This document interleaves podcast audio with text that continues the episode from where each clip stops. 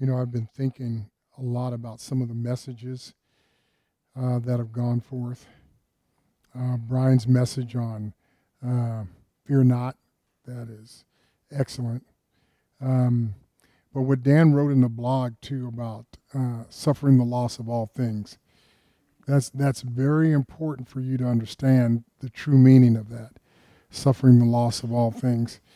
Um, Paul talked about uh, how he was a Pharisee of a Pharisee, and um, you know how he kept the law perfect. Remember, he makes his testimony about the things he had come through, uh, how he came against what he thought was the enemy of God, which was really the true church. He it shows you how we can be deceived into thinking what is true is false. And so he came against the church, and he was noted for it. That Saul was a noted to be a bad man. it's as simple as that. People feared him. Uh, he knew that too. So after he kind of got everybody in Jerusalem, he said, "Well, I'm not going to stop here. Let let me receive letters from the chief priests and and the governors and all that stuff. Let me go to Damascus and get them all there too. You know." But even this persecution against the church was an ordained thing of God. God wanted to kind of root all of them out of Jerusalem and get them out so they could start, you know, uh, proselytizing that word to the rest of the world.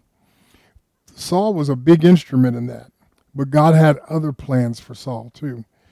Um, the thing that's about Saul that you understand, he was very um, zealous about what he was going to do. I mean, he, he just said, I'm going to do it. Remember when Stephen was being stoned? Hey, let me hold the coats so you can stone him better. You know what I mean? I mean, he was very zealous of what he believed with the Jews' religion, is how we put it. And he said his fathers had been in that, his family had been in that, um, the whole deal. So it's important to him to try to stop these usurpers, these people that are coming along saying that they believe in Christ. And I'm going to do whatever I can to stomp that out. He put it up, made it a personal mission, and and so well done that, like I said, he cleared out Jerusalem. You know, had a lot of fear put into people. And uh, it says he would hail people. That's just another way of saying he would make sure that he could research them out and grab them, put them in prison. Uh, some of them were killed for that, you know. And he said he wreaked havoc on the church. That's his own testimony. He wreaked havoc on the church. So he's on his way to Damascus. Didn't know there was a divine appointment there. He thought he was going to go and just get a bunch more. And that divine appointment, he met Jesus uh, along the way. Now, here's the thing that I, I like about Saul. He typified, if you would stop and think about it, anyone ever typifying the man of sin? I mean, in, in a body, so to speak. Paul was that. I mean, he very strong minded, kind of mean, you know, the things that he did. Uh, he didn't have a, didn't bother his conscience any of the things that he did. He felt he was doing the right thing at the time and uh, man, zealous of the law of Moses. He, he wanted to do that. He made sure that he kept the law. So, when he had that divine appointment, he met Jesus along the way. We know the story. You know, he, he fell to the ground and so forth, that light that's shining, you know, brighter than the noonday sun. And he knew it had to be God. He said, What else could do that? You know? So, who art thou, Lord? And Jesus uh, told him, he said, I am Jesus whom thou persecutest. It's hard for you to kick against a prick, huh? Now you're going to be pricked. Oh, my goodness. I think things have already been set up in Paul from what Stephen said. Stephen did his thing, man. When he preached that message and took it all the way back from the history of Israel and brought it up to the present day, Paul had to be thinking of that because he's a master of that, of Moses' law and the history and so forth. He had to think a little bit about that. So he was already being set up thoughts in his mind. He probably pushed him out because he didn't want him, but he was already being set up. But by the time Jesus met him on the way to Damascus, and that happened to him, you know, he was blinded and uh, he knew it had to be the Lord. And then Jesus literally spoke to him I am Jesus whom thou persecutest. What was his answer after that? What would you have me to do?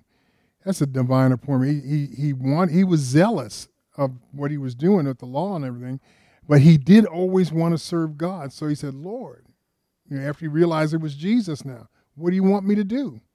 And he was ready. He was ready to do something. So that it shows you that God can take someone that's almost the epitome of the man of sin, change him, and cause him to be what? The greatest apostle of them all. God's showing you his power. You were talking about power this morning. Power comes through the wisdom of God. Wisdom and understanding that the Lord is your strength through that. That's where the power comes from. The wisdom and understanding of God. And it leads you to to the Spirit. So here's the thing that's important about this. I, I started thinking about some things that, that happened with Paul. And um, uh, I want somebody to read for me a little bit, if they can get the mic. Go to um, 2 Corinthians, I think it's chapter 11. Let me see here.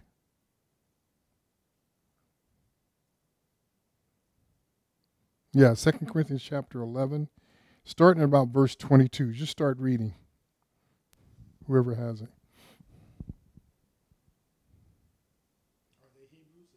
Mm-hmm. Are they Hebrews? So am I. Are they Israelites? So am I. Are they the seed of Abraham? So am I. So what's he establishing? He's he's a Jew. He's one of them true Jews, isn't he? He said, I'm all part. He was from the tribe of Benjamin, by the way. So he knew where he had come from. Keep going. Are they ministers of Christ? I speak as a fool, I am more.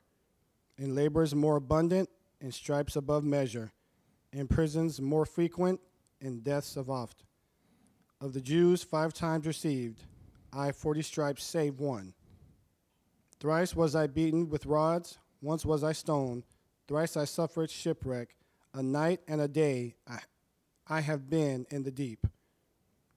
In journeyings often in pearls of water, and pearls of robbers, and pearls by mine own countrymen, and pearls by the heathen, and pearls in the city, and pearls in the wilderness, and pearls in the sea, and pearls among false brethren, in weariness and painfulness, in watchings often, in hunger and thirst, in fastings often, in cold and nakedness. Beside those things that are without, that which cometh upon me daily, the care of all the churches, who is weak, and I am not weak, who is offended, and I burn not. If I must needs glory, I will glory of the things which concern mine infirmities. The God and Father of our Lord Jesus Christ, which is blessed forevermore, note that I lie not. In Damascus, the governor under Aretas, the king kept the city of the Damascenes with a garrison, desirous to apprehend me. And through a window in a basket was I let down by the wall and escaped his hands. Wow, what a testimony. Look at all the perils he was in. Look at all the things that happened to him. I'm going to talk to you today about uh, something that happened to him in a particular place. It's um, man, it's it's just listening to that testimony. So he did all those things by the grace of God. You would think him being an apostle to the Gentiles, God will make it easy for him, make an easy way for him. No. Paul learned by all of these things that he went through. You know, even even at times being cold and suffering hunger and whatever. He just went through the whole thing. And it was marvelous how he went through all of it and can give his testimony and and believe that God was with him the whole time. Now, some of us, when we go through some of those things that he's listed, guess what we do? We think God's away from us. We're alone. That's what we think. He's making this list to show you that even though he went through those things, he was never far from God. God was never far from him. He, he had God with him in the midst of these things.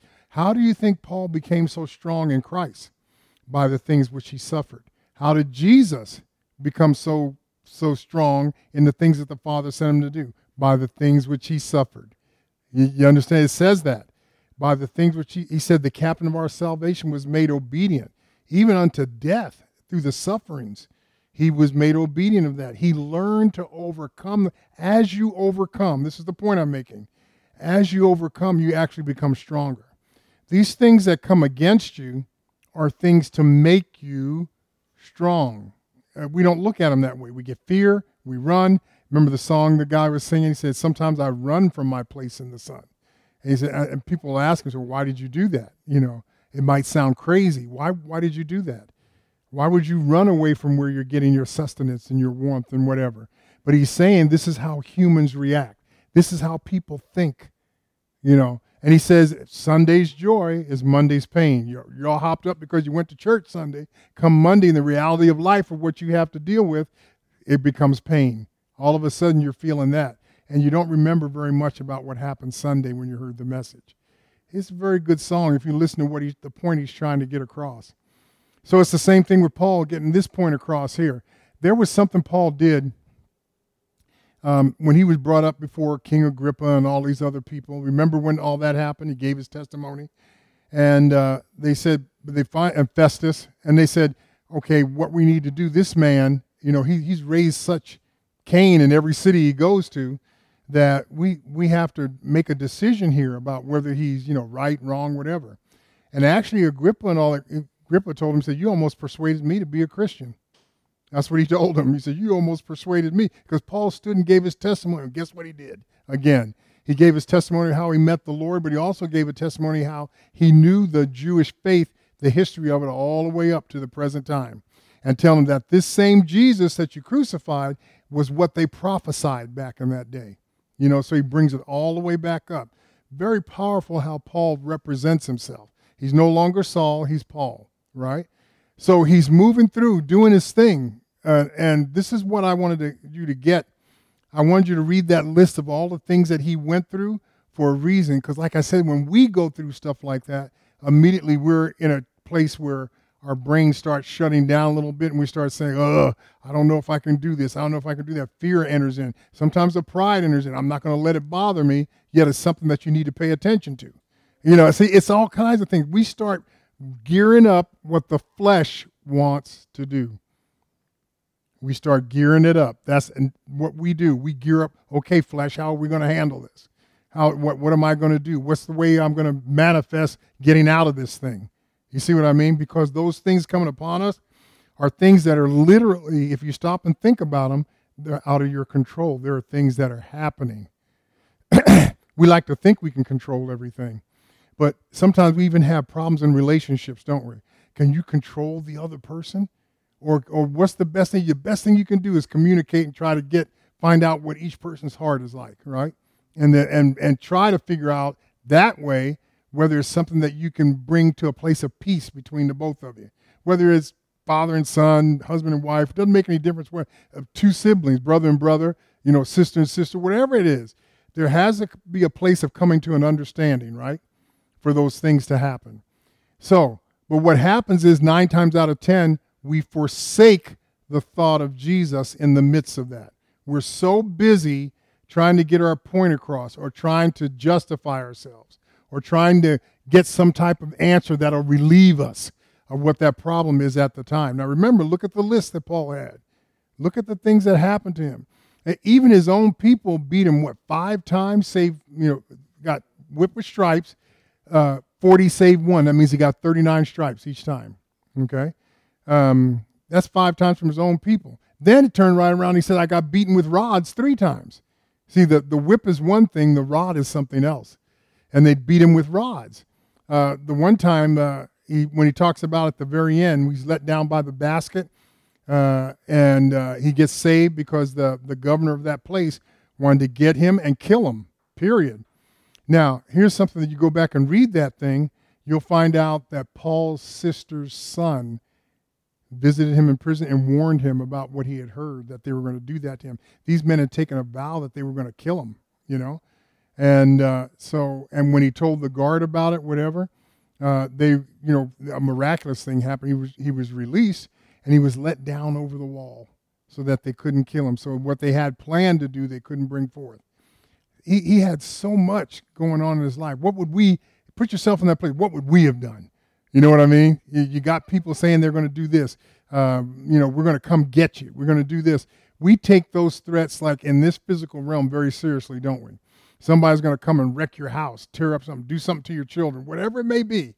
And we take that very seriously. And then here we go again. The fear starts to come in, or how we're going to settle this by the flesh or how we're going to do all of these things, even if we have to do it ourselves. I'll go get me a gun. I'll do whatever I have to do. I'll, uh, whatever it is, you say, okay, I'm going to protect myself. You've already forgotten everything Jesus said. You're in the midst of this trial. You're in the midst of a storm. This is what we all go through. Disagreements about certain things. One person is holding on to their part, the other person is holding on to their part, and there's an impasse. Nothing gets done. Isn't that true? There's a lot of arguing, there's a lot of hatred, there's a lot of anger, there's a lot of offense. All of these things are going on almost all at once. Does that make sense? And there's a lot of things. We're in turmoil. The mind goes into confusion, doesn't it?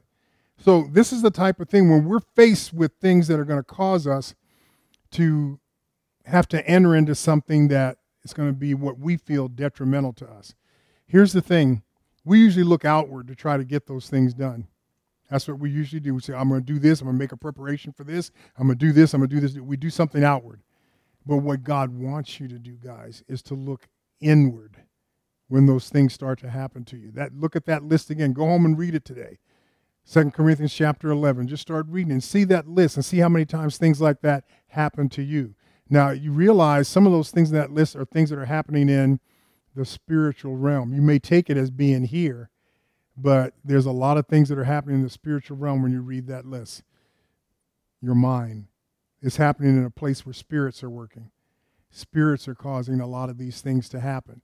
What Paul had come to the place was, remember he says at the very end, toward the end when you read, he said that it's about my infirmities again. I'm weak in this. There's no way I'm going to be able to overcome all these things. He tells you once again, it's by those infirmities that I have. And then he goes back, he relates it back to the grace again, doesn't it? That God delivered him out of them all. That's what God did. It was sometimes it was something he could not do anything about, and God would deliver him.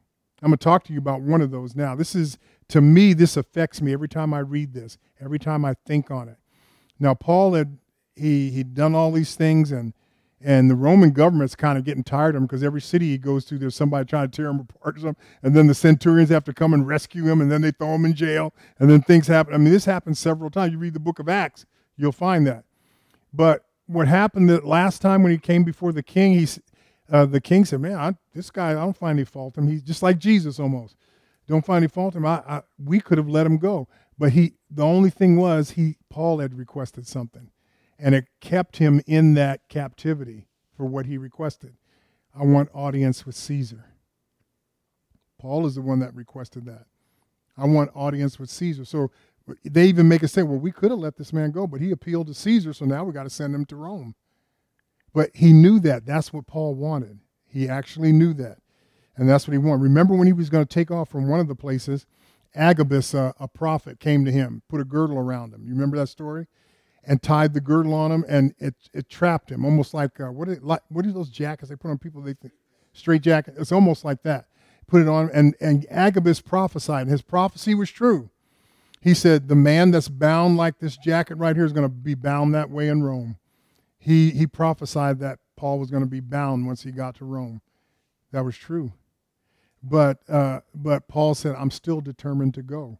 Now remember, this is a prophet of God saying this to Paul, but Paul already knew there was a divine appointment in Rome also that he had to come to.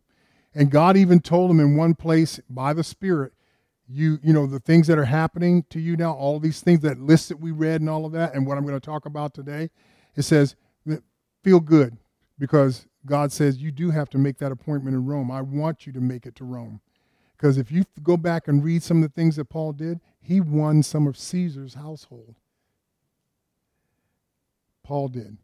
Very powerful. He actually won some of Caesar's household. So he had a divine appointment in Rome. He wanted to visit the church there. Remember, he says in the beginning of Romans, he said, I want to impart to you a gift when I get there. There's something I want to do. I want to preach. I want to teach. I want to fellowship with you. Remember, in the very first chapter of Romans, he says, I, I want to make it there. And so he talks about, he was under house arrest for two years there. You know, all kinds of things happened. They let him receive visitors. So it, it was a neat thing what Paul did. He knew exactly what was going to happen to him. How many of us would know that our end is coming in the place that we're going to? You're going to witness, but that's going to be the end of you. You know what they did to Paul by the end of that time? When they judged him, they cut his head off, they beheaded him. So he knew he was heading for that appointment. Powerful, powerful. But he knew he was going to go out of here with power. Remember, he said he saw his crown? Oh man, God let him see that for all the things he suffered, all the things he did because he never let go of Jesus. He always held on to his integrity in that. Always held on to the things of Jesus. He held on to that grace. He knew God's grace is what was going to pull him through. It, it was an amazing thing. So he make that audience. Agabus prophesies he's going to be bound. He's never going to be unbound. He's going to be bound, and that's where he's going to die. Well, what Agabus said was true. But Paul said this to them that were all gathered, all the brethren there. He says, why, why do you make my heart to break and make me want to cry? You know, he says, I know you love me and I love you too, but I have an appointment. I'm paraphrasing. I have to go to Rome. He said, but you, you make me feel like my heart is broken because I love you so much. Because all of you, are, they're trying to help him not to go. Can, can we hold him here some kind of way? No. That was his appointment and he knew it. And he knew he had to go because there were things God had him do while he was in Rome. So I said all of that because it sets the story. There's a lot of things that interfered with Paul going to Rome. And I'm not going to go through this just too much. You got to read the 27th chapter of Acts. It is a powerful chapter of what God does for him and everything that he does.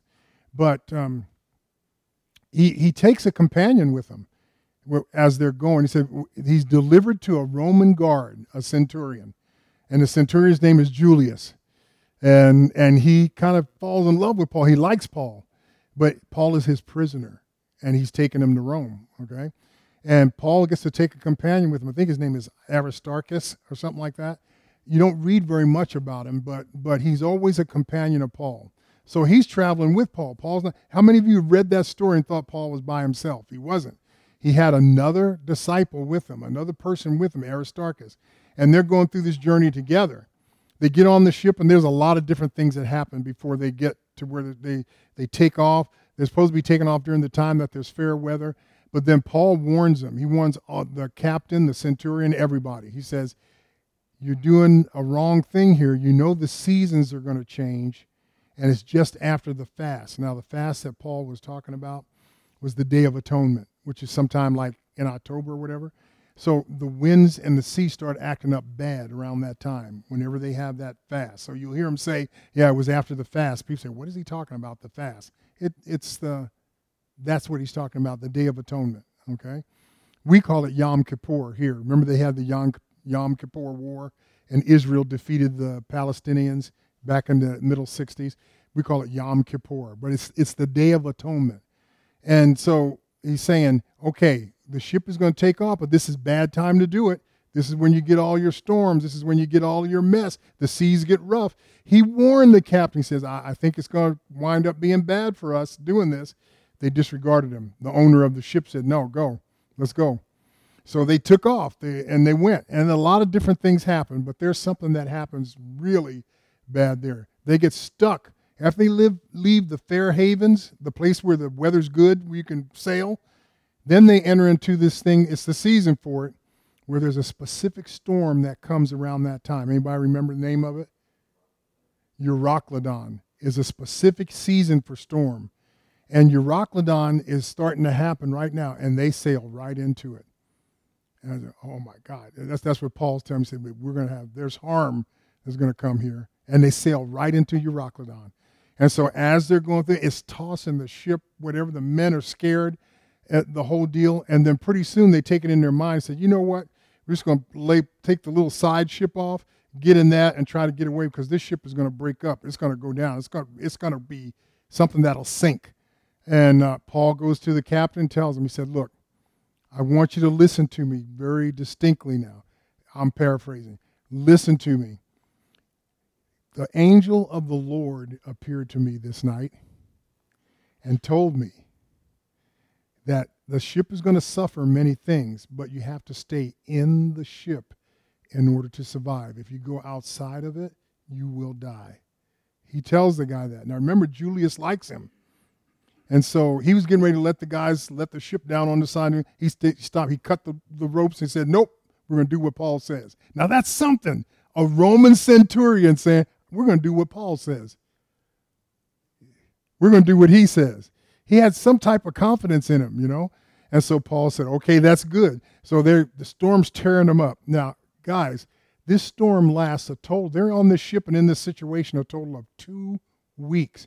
being tossed to and fro. They're throwing stuff overboard to make the ship lighter. All this kind of stuff. Nothing's working. Another place he stopped, they drop four anchors. It messes it up. The ship still gets is getting broken up on the back half of it. And so Paul's telling them, and now they're they're thinking again. Okay, we're going to jump. Every man for himself. We're going to jump. Paul tells them, don't do that. Unless you abide in the ship, you will not be saved. Now, what do we know a ship is?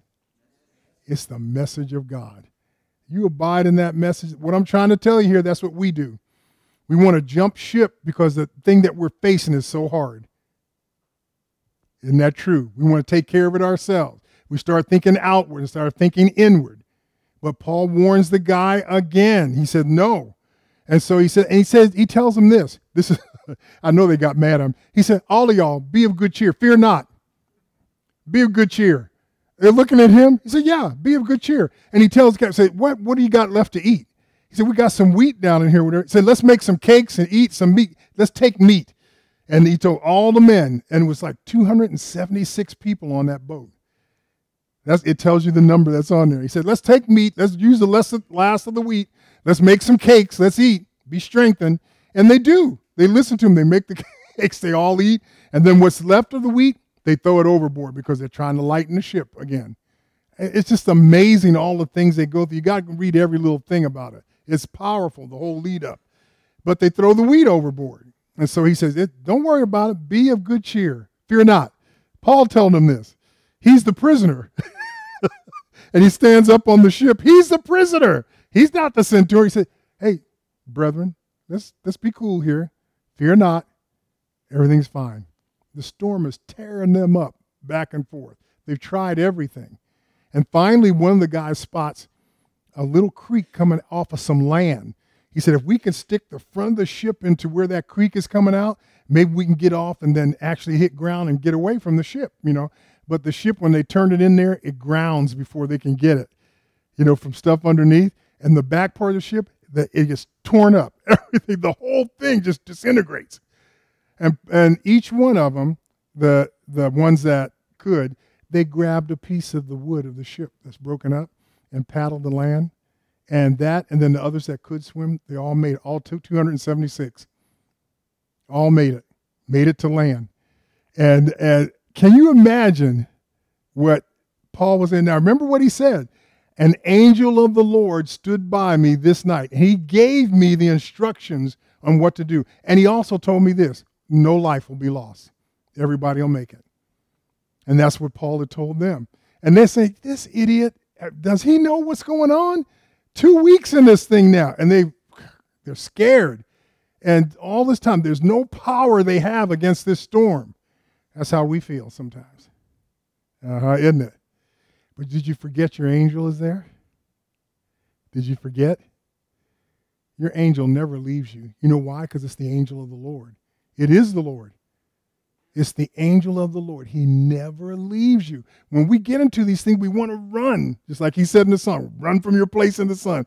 You, we want to run. We want to get away from it. We have fear. We, have, we think we can handle it. We think this is going to work. That's going to work. We try everything outward we can do and it all fails. Have you ever been in a situation like that? Everything you tried did not work out here. Everything you tried. So why not go to where your angel is in the first place? Let's start talking to Jesus because it's inward work. Where's the fear going to be? Is the fear out there or is it in here? You see how it works? The pride, is it out there or is it in here? Well, I can do it myself. You know, that's what we say sometimes. However, you, many of you ran into a situation where you thought, I can handle this, and then found out it was handling you. Has that ever happened to anybody? It's happened to me. I thought I was going to take care of something, and that thing took care of me. It made me feel like, oh my God, I'm helpless here. I can't do anything. That's why we have Jesus. That's why we have the angel. That's why you can go through a whole list of things, like Paul said, and still have confidence in Jesus. Because you know the grace of God inwardly is going to pull you out of that mess every single time. Even if it's something out here. I, I, one time I told my wife, I said, Ma, we may lose everything. It was when we were going to start a business or something. I said, and, and whether it worked, it wasn't going to work, we're going, we're going to lose everything. And so I said, Are you with? She didn't have to, I didn't have to really ask her. I said, You realize that? She said, I'm with you, Daddy. Let's do it. Let's let's try it. If we lose everything, we've been like this before. We couldn't rub two nickels together for several years, and when we first got married. But she said we can go back there. We've learned how to live that way, so we can go back and live that way again. If you lose everything, we did. That gave me great confidence to continue on in the thing, because I knew she was behind me. You know the whole deal. I was worried more about her, the loss of everything. What did Dan say? The loss of all things. You know what he was talking about?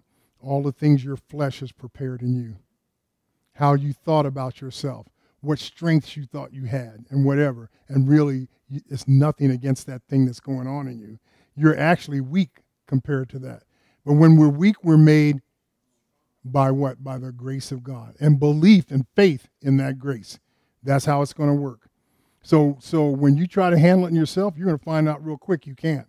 But when you handle it with Jesus, you follow the leading of the Spirit, you have some patience, you have some faith, guess what's going to happen? Your angel will stand by you that night. And even though the storm is tearing you up, how many times have you seen destruction and storms mentioned in the Word? Didn't it happen in Jonah? The same thing. That storm, they say, okay, somebody on board here is messing up. Somebody on board here is not doing the will of God. And, and Jonah just basically said, yeah, it's me. I'm supposed to be going to Tarsus, whatever, or going someplace, Nineveh, and um, I was trying to run away to Tarsus. Let's dump him overboard, and maybe things will be better. And God had prepared a great fish. We, they, it says whale in the New Testament, and when you read it, it says a great fish, and toss him overboard, and that fish swallowed him, didn't it? And as he was in there three days and three nights, he said, I'm in hell. God allowed him to experience that. And then that, when he changed his mind and cried out to the Lord, I'll do it, Lord. I'll be obedient. I won't run no more. Remember, like the guy said in the song, run from my place in the sun. I won't run no more. What I'm going to do is do what? I'll do your will. And God allowed that whale to spit and vomit him up on dry land. Usually a three day journey to Nineveh, he did it in one. Isn't that cool? That he learned something from God, but did he have to go through something first? Yeah. He had to face that thing, and he faced it in hell. Paul had to go through some things. Look at the thing, the list. Look what he had to go through. Even that storm that lasted for two weeks, I think that was his worst one. Do you know that Paul was shipwrecked three times? Didn't you read that in that thing? I was shipwrecked three different times. The one with Euroclydon is only one. He had been he had wrecked two other times, two other shipwrecks. Do you think Paul was getting to the point where he said, "You know what, Lord? I know these things going to happen, but by your grace, you're always going to save me out of them. Isn't that true? Three shipwrecks. But this one with Euroclydon was the worst. But they all made it. And the centurion really got confidence in Paul after that. He said, You told us we'd all make it if we did what you said. And that's it. They went some other adventures. Uh, that's where you hear about Paul gathering the sticks. They made it to land. There were some barbarians there, he called them. And they're gathering sticks to make a fire, and a viper came out latched on his hand. And he shook it off into the fire, and they're all waiting for him to keel over. he didn't. He went and gathered more sticks, sat down, started talking to him. Then they said, Whoa, this guy's different. he's the, and they started calling him gods of that men make. Oh, he's Mercury, or he's this. You know, they started naming him. I said, No, he's just Paul. He's the Paul that knows God. He's the Paul that knows God. And that's what we have to be. That's our example. This is the example. I think it's a neat story. But the reason I had you read all that stuff first is that that wasn't the only thing that ever happened to Paul. That was, his life was sought several times. They stoned him outside of Lystra and thought they'd killed him. They actually stoned him. He actually got stoned. They left there, left him for dead. And then God raised him. He stood up, walked away after a stoning. How many of you can walk away after a stoning? Oh my God. Think about how a stoning goes. And he got up and walked away. That's powerful. Very powerful. So, what's by him all the time? His angel. What's by you all the time? Your angel. The angel of the Lord working with your angel. Isn't that how it works? And you believe God because this is a spiritual thing. It's inward and not outward. Even though what's bothering you may be outward sometimes, But really, we have most of our problems inwardly, is how we think. Isn't that how it really works? It's not so much out here, it's how you think, it's how your world is in turmoil.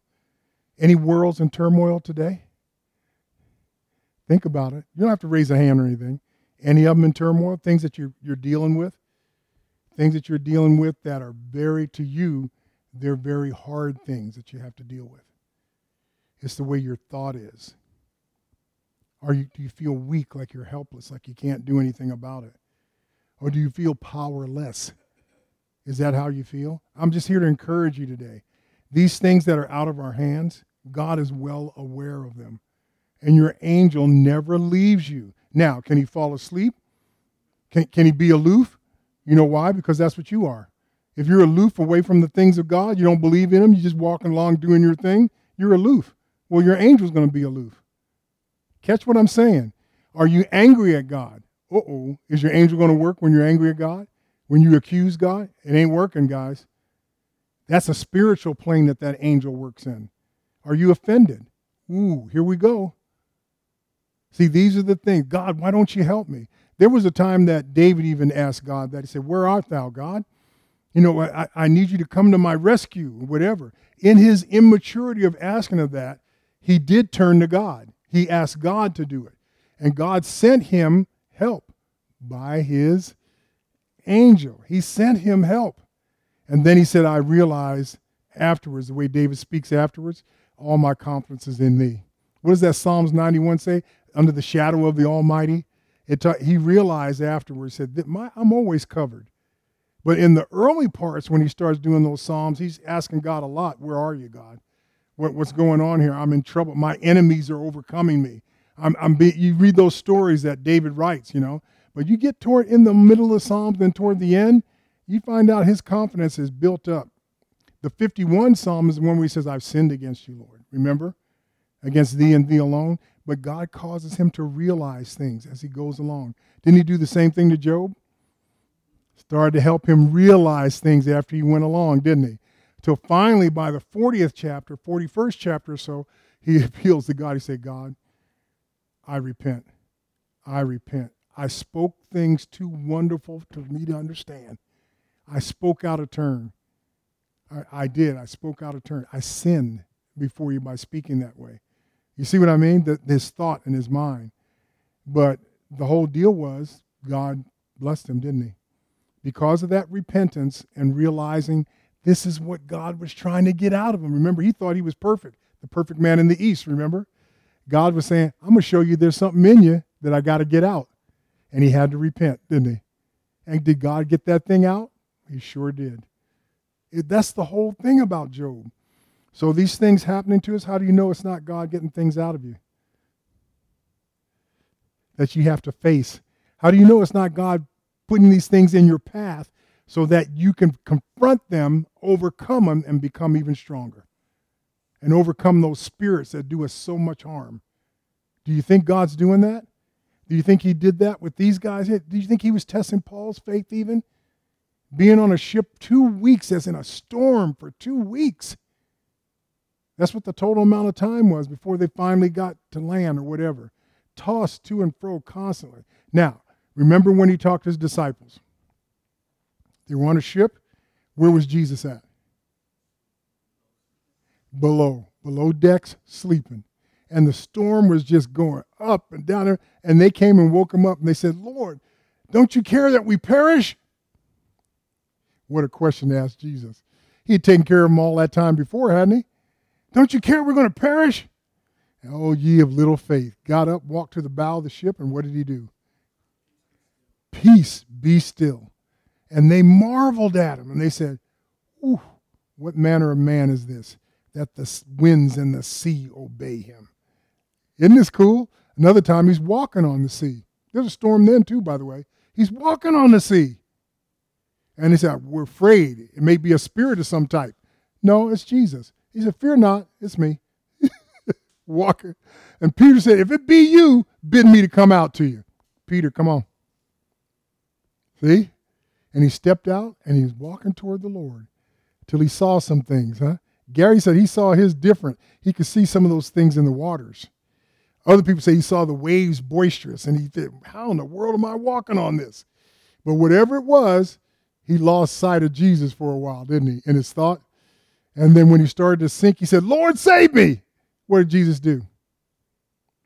Lord saved him.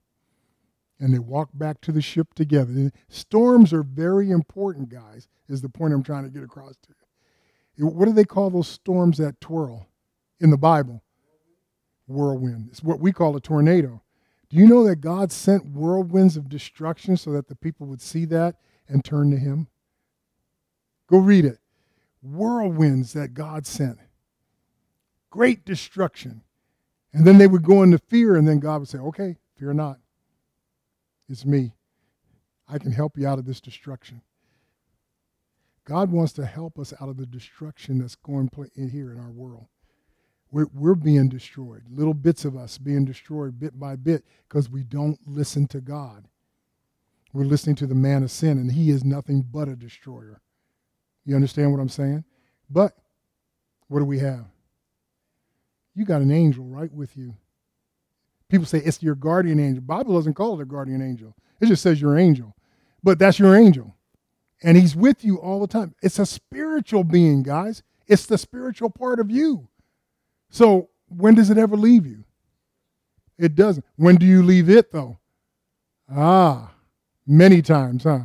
Because you didn't have the faith, or you felt condemned, or something else was going on, or you had a lot of fear, and you didn't even pay attention to what he was trying to tell you. What did Peter's angel have to do to him? Kicked him and said, Get up. You're not supposed to be in this prison. Come on, follow me. Those angels are important. And we all go through storms, all of us. I, I think I can actually say within this last week, I've gone through a couple here. Mental storms. But you got to hold on and let Jesus do what he's going to do for you. An angel of the Lord stood by me this night and told me everything was going to be all right. Because that's the type of message your angel will give you, because it's from God. Does that make sense? Glory in your infirmity. Realize you are weak, that you can't handle everything, but the grace of God can. Does that make sense? You think that angel helps in delivering that grace of God to you? Yes. It's a spiritual thing, inward, not outward. We get so affected by the things happening to us out here. That's enough to make, I'm going to lose my house, my car, my job. Yeah, yeah, yeah, yeah. We understand. Those things are important here. But how are you dealing with it in here? Where is your mind in the midst of all this? Do you believe God can help you through it all? He's done it for us. He's done it for me. Living witness. He's done it for me. So can he do it for you? Yeah. Did he do it for Paul? Is your angel present in the midst of that storm? Yes, he is. We may, even our bodies may be messed up a little bit, huh? We're all going through stuff where something's not, I tell you, 74, I have more aches and pains and things now than I've ever had in my whole life. You know what I got to do? Get up another day the Lord has given me, another day the Lord has made. You get up and you start moving. Isn't that true? Sometimes you've been affected by things, you know, things that are maybe even permanent in you. But what are you going to do? You're going to sit there and mope? Or are you going to say, God is my Savior? God is the one that can help me to get out of this. Oh, I may be in this situation, but tell you what, I love God and God's going to carry me all the way through. Things happen to people. I think so much about Keith and Rick, what they're going through right now. Powerful stuff. Hanging on to God, man. Hanging on to God. Isn't that how works? Good examples. Hanging on to Him, knowing that God's going to take care of them. That's a good thing. And you know what comes in really good with all that? is the prayer that we're sending forth. Because, but for the grace of God, are we going to enter into some of those things too? Are you going to want people to pray for you? I've been doing praying, man. I've been praying for things and allowing God to work his work. And, and people say, well, how can you pray you see obviously certain things are happening out here. Yeah, that's obvious out here. What God is doing in the spirit and in the mind is a different thing. I know the prayers that I pray are going to their minds. And, I, and what I'm praying is that they'll be comforted in the Spirit of God. That's what I pray for. And you know what? That seems to work. The prayer does work. Believe it with all your heart. It works. it'll solve every problem. No matter what the discord is between people, I don't care who it is, if it's relationships, friends, whatever, husband, wife, children, no matter what that discord is, that angel's there to help settle it out for you. Does that make sense? He's present, ever present. Didn't the scripture say God's an ever present help? He is. Is he is he omnipresent? Yeah. He's everywhere and nowhere absent, huh? So if God's around, what do you need to do? You need to talk to him, huh? We neglect that. We just run off and start doing our thing because something trouble came to us. Better stop, have some patience, and let God help you face that trouble and overcome it. It's not that it's not going to happen. The fact is, you have to overcome it. That's what God is sending. Just like he did with Paul. So he endured a storm, didn't he? Was he strengthened by that? He wrote the story of it for our admonition to let you know there's going to be storms in your life and they're going to be horrific. This one lasted two weeks. We want God to rescue us the minute something happens. Save me, God. Help me. I don't want to be in this anymore. Well, what if it lasts weeks? Hmm, months, years. Are you going to hold on? That's the key. Are you? Or you say, I'm tired of this mess. God's not doing nothing for me. Really? Did you endure to that point until you said that? Oh, yeah, you did. So what kept you then? until you gave up. You see how that works? God doesn't give up on. Him. He is always faithful. And what we think we can't get out of or be rescued from, God's there to show you, just like he did Paul. Two weeks long in a uh, storm. I'm going to rescue you. I'll keep encouraging you too. And he will help. The last thing, he will let people that don't believe in God believe in your faith in God so that they can be saved too. Think about what I just said.